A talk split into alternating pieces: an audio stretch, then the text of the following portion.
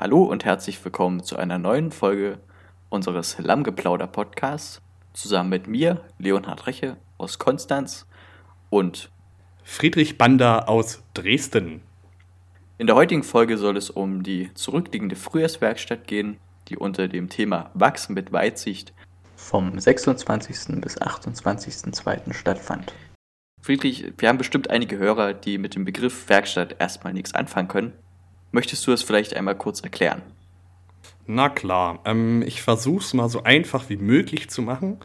Ähm, die Werkstatt ist einfach das Beschlussorgan und ein Arbeitstreffen der evangelischen Brüderunität Jugend. Das ist jetzt quasi die fachliche Definition.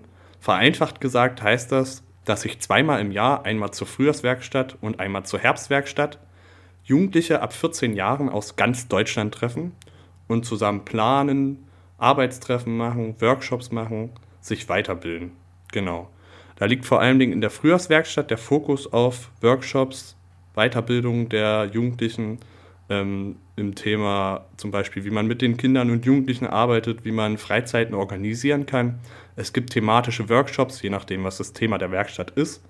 Und die Herbstwerkstatt legt den Fokus vor allem auf die Freizeitenplanung für das kommende Jahr. Also dieses Freizeitenheft, das vielleicht viele von euch schon kennen, das wird auf der Herbstwerkstatt entwickelt.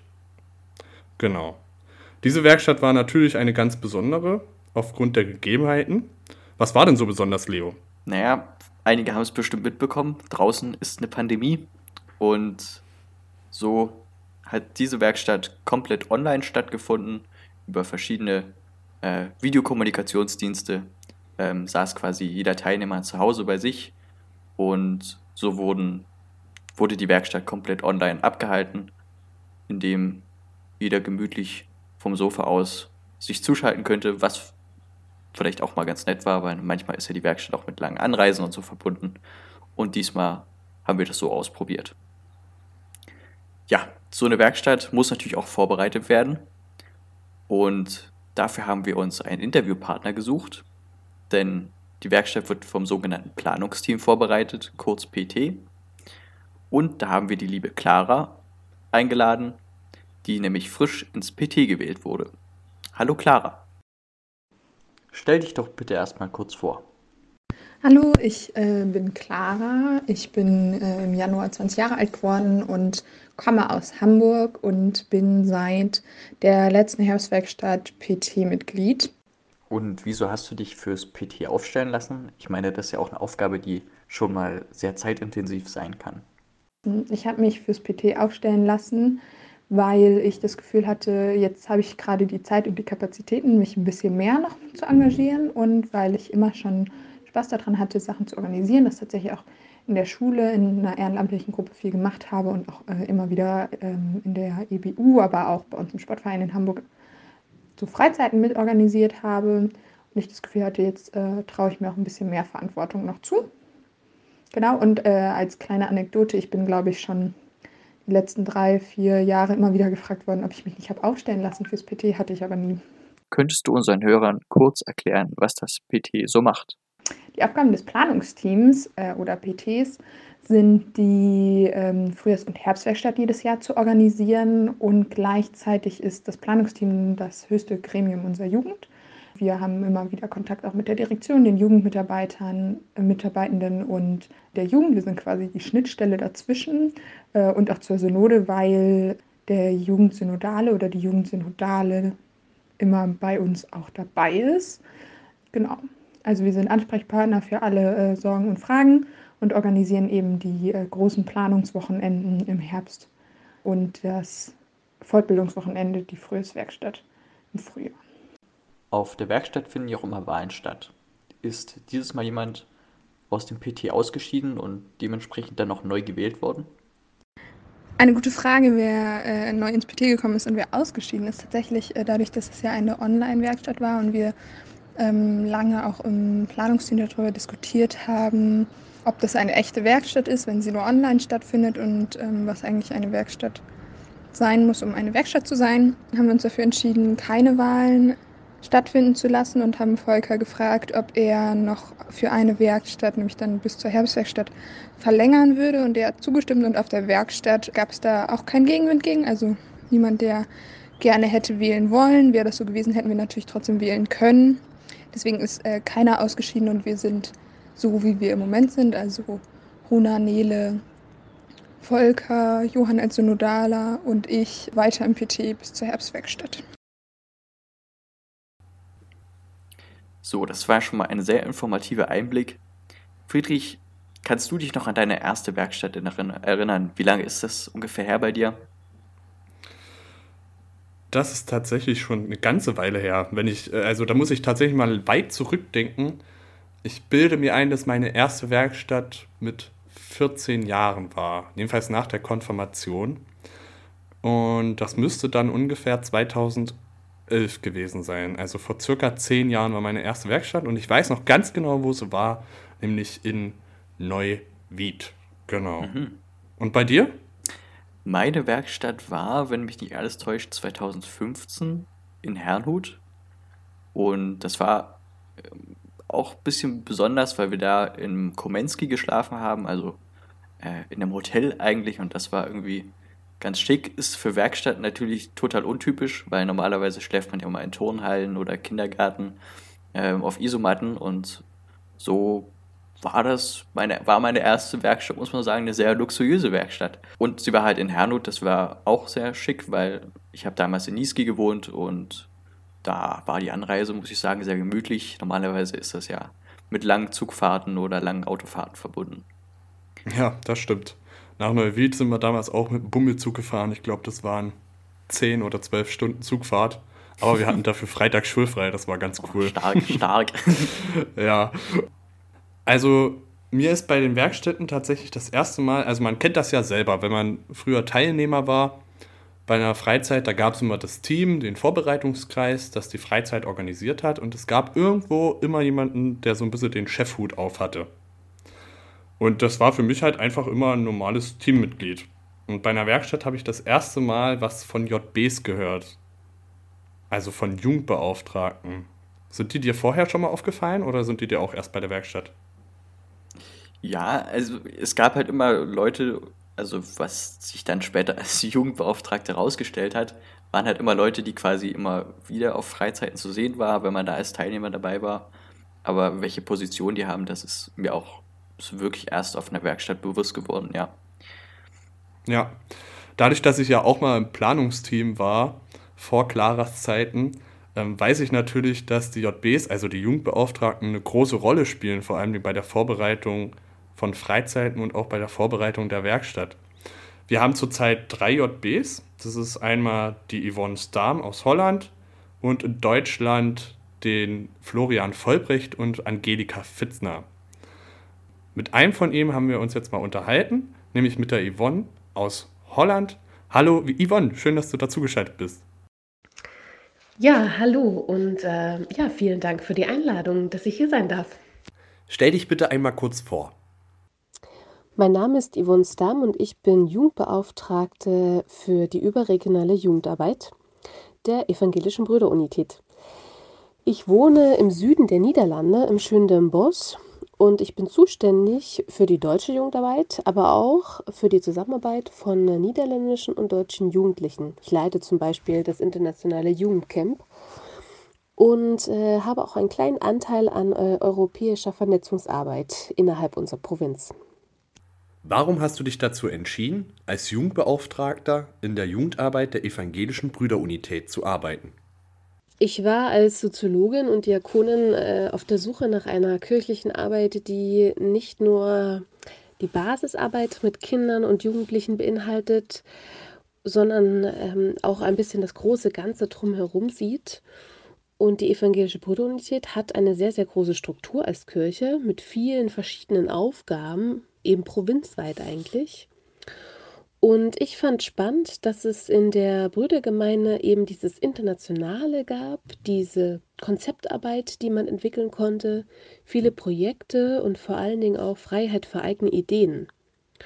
Und es ist dadurch, finde ich, eine sehr besondere Kirche, die mit wenig Personal eigentlich viel erreichen muss in ihrer großen Struktur und schafft halt dadurch die Chance, auch viel auszuprobieren. Und das machte diesen Job eigentlich auch so reizvoll, denn man konnte halt über den Tellerrand schauen, was das Thema Kinder, Arbeit mit Kindern und Jugendlichen betraf. Was waren bei dieser Werkstatt bei der Vorbereitung die größten Herausforderungen? Wir haben uns ziemlich zeitig die Frage stellen müssen, wie wir zum Beispiel mit den Wahlen für das Planungsteam umgehen und auch noch für andere Ämter. Also die Frage nach fairen Wahlen online, wie ist das möglich, mit welchem Programm, was brauchen wir dafür? Und wir hatten aber zum Glück noch die Freiheit, die Wahlen noch einmal verschieben zu können auf die nächste Werkstatt. Und auch die Frage stand im Raum, wie wir über den Computerbildschirm quasi in Austausch miteinander kommen können. Denn es ist ja sonst immer sehr einseitig, ein Bildschirmaustausch. Also einer erzählt, die anderen konsumieren. Eine richtige Diskussion mit mehreren ist bei vielen, vielen Teilnehmern nur schwer möglich. Äh, es muss eben begrenzt werden auf Wortbeiträge. Es müssen Rednerlisten geführt werden, die sehr eingeschränkt werden müssen wegen der Zeit. Das ist eben nicht dasselbe. Und diese Herausforderung, was Jugendarbeit im ausmacht, dass es eben auch manchmal chaotisch zugehen darf und wild und hektisch und voller Emotionen, das war über das Online-Medium sehr, sehr, sehr schwierig zu organisieren. Ja, ich denke, jetzt haben wir einen ganz guten Einblick gekriegt hinter die Kulissen einer solchen Werkstatt, wer dafür alles notwendig ist, wer das organisiert, das PT und die JBs. Super, dass es diese Leute gibt. Jetzt möchten wir natürlich uns aber auch mit dem Wesentlichen befassen was eigentlich inhaltlich dieses Jahr bei der Werkstatt so passiert ist. Was war das Thema? Wie wurde es umgesetzt? Was gab es für Workshops? Was war vielleicht besonders? Was kam besonders gut an? Und dafür haben wir jetzt wieder Interviews geführt mit Clara und auch mit der Yvonne nochmal. Was war das Thema dieser Werkstatt und welcher Workshop hat dich am meisten interessiert und warum? Das Thema lag äh, auf dem Schwerpunkt Nachhaltigkeit und Demokratieverständnis. Das ging nahtlos ineinander über und vermischte sich. ich bin ein großer Fan von der Arbeit des AK Nachhaltigkeits und des Grünen Jahres. Da passiert gerade richtig viel und das zog sich so durch unsere Plenumssitzungen und die Workshops und das finde ich äh, toll, weil das ist wirklich etwas, was gerade in Corona-Zeit aktiv passiert und auch nicht hinter den Kulissen, sondern mit ähm, entsprechenden Kampagnen in die Gemeinden hinein. Und ich persönlich fand ganz toll den Workshop zur positiven Psychologie, weil das in meinem digitalen Alltag etwas sehr Wichtiges ist und äh, die Demokratiediskussion mit David Gill, dem Generalkonsul in New York. Und das ist, liegt auch eher an der persönlichen Seite bei mir. Ich, ich finde total spannend, wie groß die Unterschiede zwischen dem amerikanischen und dem deutschen beziehungsweise dem niederländischen äh, System sind, wie Amerikaner auch ticken und wie da diese Gesellschaft funktioniert und wie man da als Deutscher auch draufschaut. Äh, und ein anderer Aspekt, der mich sehr berührt und den ich auch äh, privat, äh, wo ich privat sehr viel drüber lese und mir anschaue, ist ähm, das Thema der Holocaust-Überlebenden in New York.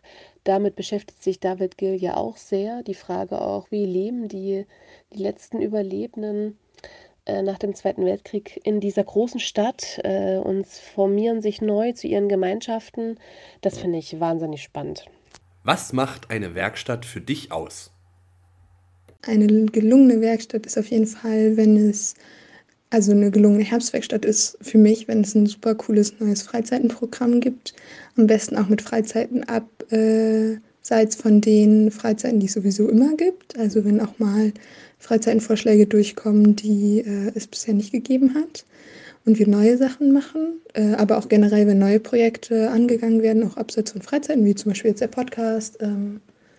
Oder das grüne Jahr finde ich immer total cool. Und dann eine gelungene Werkstatt macht es auch aus, die Leute gesehen zu haben, äh, coole Gespräche gehabt zu haben, abends äh, zusammengesessen zu haben und zu feiern. Äh, das macht auf jeden Fall eine gelungene Werkstatt aus. Nun ist es ja so, ich kenne das ja von meinem Studium. Ich studiere jetzt seit einem Semester, dass die ganzen Online-Sachen natürlich auch manchmal ihre technischen Schwierigkeiten haben ähm, von nicht funktionierenden Mikrofonen über schlechte Internetleitungen ist ja alles dabei. Friedrich, du machst ja auch eine Ausbildung und hast ja auch mit dem Thema Homeschooling ähm, zu tun. Wie, wie läuft das bei dir? Tatsächlich gab es bei mir technisch eher weniger Probleme, eher vielleicht bei ein paar Klassenkameraden, dass ab und zu mal was nicht geklappt hat. Vor allen Dingen, als es so doll geschneit hatte. Was für mich das Hauptproblem ist beim Online-Schooling, bei diesem Online-Unterricht, ist, dass ich mich einfach nicht so gut konzentrieren kann, weil ich in meiner Wohnung hier viel zu viele Ablenkungsmöglichkeiten habe und ich glaube, ich auch wahnsinnig leicht abzulenken bin. Ja, das kenne ich. Und deswegen ist es für mich halt leider immer nicht die beste Lösung, aber es geht schon. Ja. Deswegen möchten wir mal unsere Teilnehmer fragen, wie die so die ganze Online-Werkstatt fanden. Wie gesagt, das muss immer nicht alles ganz glatt laufen, aber vielleicht hat das ja auch Zukunft, das ganze Konzept. Denn wie gesagt, Werkstätten sind oft mit einer langen Anreise und äh, großen Zeitaufwand verbunden. Und vielleicht gibt es ja auch Vorteile bei der ganzen Sache. Fragen wir doch mal nach. Die Frühjahrswerkstatt war ja die erste richtige Online-Werkstatt. Was habt ihr für Feedback bekommen und ist es vielleicht auch über die Pandemie hinaus eine Lösung? Tatsächlich haben wir die ganz genaue Feedback-Auswertung noch gar nicht gemacht. Deswegen weiß ich nicht so genau, was quasi in dem Online-Feedback äh, so rumgekommen ist. Aber was ich so äh, in Gesprächen mit TeilnehmerInnen schon so mitbekommen habe, war es irgendwie ganz gut und strukturiert und interessant. Ich glaube aber, dass das langfristig keine richtige Lösung ist, weil es halt auch viel darum geht, um Vernetzung und Leute kennenzulernen. Und gerade für Leute, die das erste Mal dabei sind, ist es online einfach schwerer, Leute äh, gut kennenzulernen. Es hat trotzdem gut funktioniert. Und äh, auch an der teilnehmenden Zahl hat man einfach gesehen, dass ähm, viele müde sind, äh, an solchen Veranstaltungen immer online teilzunehmen und immer am Wochenende auch noch online zu sein, wenn sie mit Schule, Uni, Arbeit auch immer vorm Laptop sitzen unter der Woche schon. Ähm, deswegen glaube ich, ist es eher so, dass man sich überlegen kann, ob man mal so einen Thementag macht. Aber eine Werkstatt online, wenn sie auch in Präsenz geht, glaube ich, ähm, ist nicht sinnvoll. Und wie hast du die Online-Werkstatt empfunden, Yvonne? Hm, ich bin überhaupt kein Online-Mensch, kein digitaler Mensch. Ich bin echt noch so ein analoger Klaus mit einem Papierkalender wo ich alles mit einem Stift eintrage. Ich denke aber, dass uns Corona nichts übrig lässt oder keine Wahl lässt, um äh, nicht doch auch digital zu arbeiten. Und ich denke, unsere Werkstätten können durchaus in hybrider Form in der Zukunft stattfinden. Das war schon mal in der Diskussion bei der letzten Herbstwerkstatt für Teilnehmer, die eben nicht konnten, weil sie vielleicht erkrankt waren oder nicht reisen konnten oder wie auch immer, dass sie sich zuschalten. Und ich denke, diese Art der Werkstatt ist durchaus möglich, aber sie kommt nicht ohne das Analoge aus. Für Jugendarbeit ist Beziehungsarbeit das Allerwichtigste und Jugendarbeit funktioniert auch nur im direkten Kontakt wirklich gut. Denn Jugendliche, die brauchen immer eine Identifikationsfigur, die sie schon kennen. Also sie identifizieren sich mit dem Planungsteam, weil sie da jemanden auf einer Freizeit gut kennengelernt haben oder da ein Freund dabei sitzt oder mit uns JBs, weil sie wissen, mit einem Pups können sie zu uns kommen. Sie müssen die Menschen eben vorher kennen, mit denen sie ehrenamtlich später mal zusammenarbeiten wollen oder auch gerade zusammenarbeiten und den Kontakt am Leben erhalten möchten und müssen. Das heißt, sie regelmäßig sehen und sprechen, darauf kommt es tatsächlich sehr an bei der Jugendarbeit. Denn Jugendliche, die fahren eben zur Werkstatt, um nicht nur Entscheidungen zu treffen, sondern auch um zu reden und zu feiern und ihr Netzwerk neu zu spannen. Und das geht im Online nur auf der funktionellen Ebene. Das heißt, da kann man eben zwar vermitteln Inhalte, aber das ganze Soziale bleibt da wirklich auf der Strecke. Und der Austausch beim Bier am Abend ist online eben nicht derselbe. Ja, das war's tatsächlich schon wieder mit unserer dritten Folge Lammgeplauder, der Special-Folge zum Thema Werkstatt. Und wir möchten uns ganz herzlich bei unseren Interviewpartnern bedanken. Yvonne, Clara, vielen Dank, dass ihr mit dabei wart, zugeschaltet wart und uns ein bisschen was über die diesjährige Frühjahrswerkstatt erzählen konntet. Ich möchte mich natürlich auch bei meinem Partner Leonard Reche bedanken. Vielen Dank, dass du die Freizeit auch geopfert hast, um das mit mir zusammen zu machen. Das kann ich natürlich nur zurückgeben, Friedrich. Ich denke, ich werde mich jetzt noch mal ein bisschen raussetzen. Da ist schönes Wetter in Konstanz. Ich denke, ich werde mal dem Bodensee noch einen kleinen Besuch abstatten. Und bis dahin wünsche ich unseren Zuhörern alles Gute. Bis zum nächsten Mal. Tschüss. Tschüss.